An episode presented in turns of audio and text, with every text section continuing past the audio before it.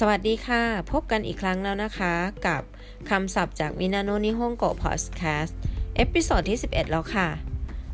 ครั้งนี้ป้อมนำคำศัพท์พิเศษจากบทเรียนที่ 7 ซึ่งเป็นคำศัพท์เกี่ยวกับคาโซกุ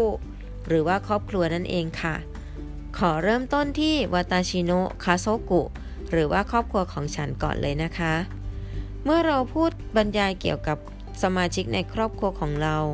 เราก็จะใช้คำศัพท์แบบง่าย ๆนะคะ ขอเริ่มที่โซบุโบปู่ย่าตายาย ซึ่งปู่ย่าตายายของเราก็จะประกอบไปด้วยโซโบคุณย่าย่าหรือว่ายายของเราค่ะ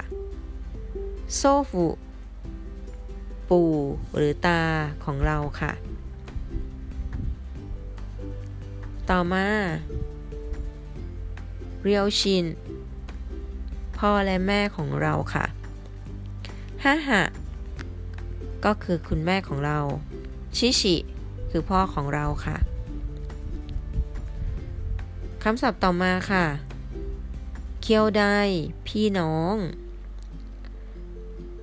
พี่น้องก็จะมี อันนี่ พี่ชาย อันเน่ พี่สาว โอโตโตะ น้องชาย อิโมโตะ น้องสาว แล้วก็ถ้าเป็นสามีภรรยาคือ ฟูฟูซึมะภรรยา โอโตะ สามีโคโดโมะ ลูกๆ มุสโกลูกชาย มุสเมะ ลูกสาว แต่ว่าถ้าเราพูดถึงครอบครัวของคนอื่น เราจะต้องพูดให้สุภาพมากยิ่งขึ้นนะคะ โดยบางคำศัพท์เนี่ย เราก็จะใช้คำว่า โอ หรือคำว่าโกเติมหน้าเข้าไป และต้องลงท้ายด้วย ซัง เสมอ ยกตัวอย่างเช่น ครอบครัวของคุณธนากะทานากะซังโนะคาโซกุ ก็จะประกอบไปด้วย โอจิซัง คุณปู่ หรือว่าคุณตา โอบาซัง คุณย่า หรือว่าคุณยายโกเรียวชิน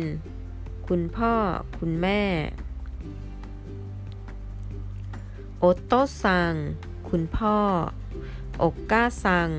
คุณแม่ ご兄弟 พี่น้อง お兄さん พี่ชาย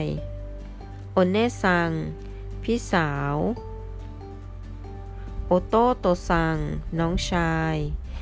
妹さん น้องสาว ご夫婦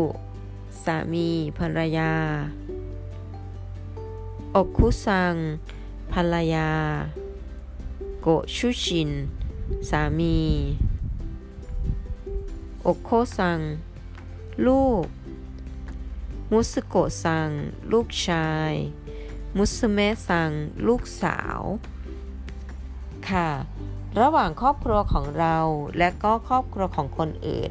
ก็จะมีวิธีการใช้คำศัพท์ ที่แตกต่างกันเล็กน้อยนะคะ ยังไงก็ตามเพื่อนๆสามารถเปิดฟัง episode นี้แล้วก็ทบทวนซ้ำๆได้ค่ะ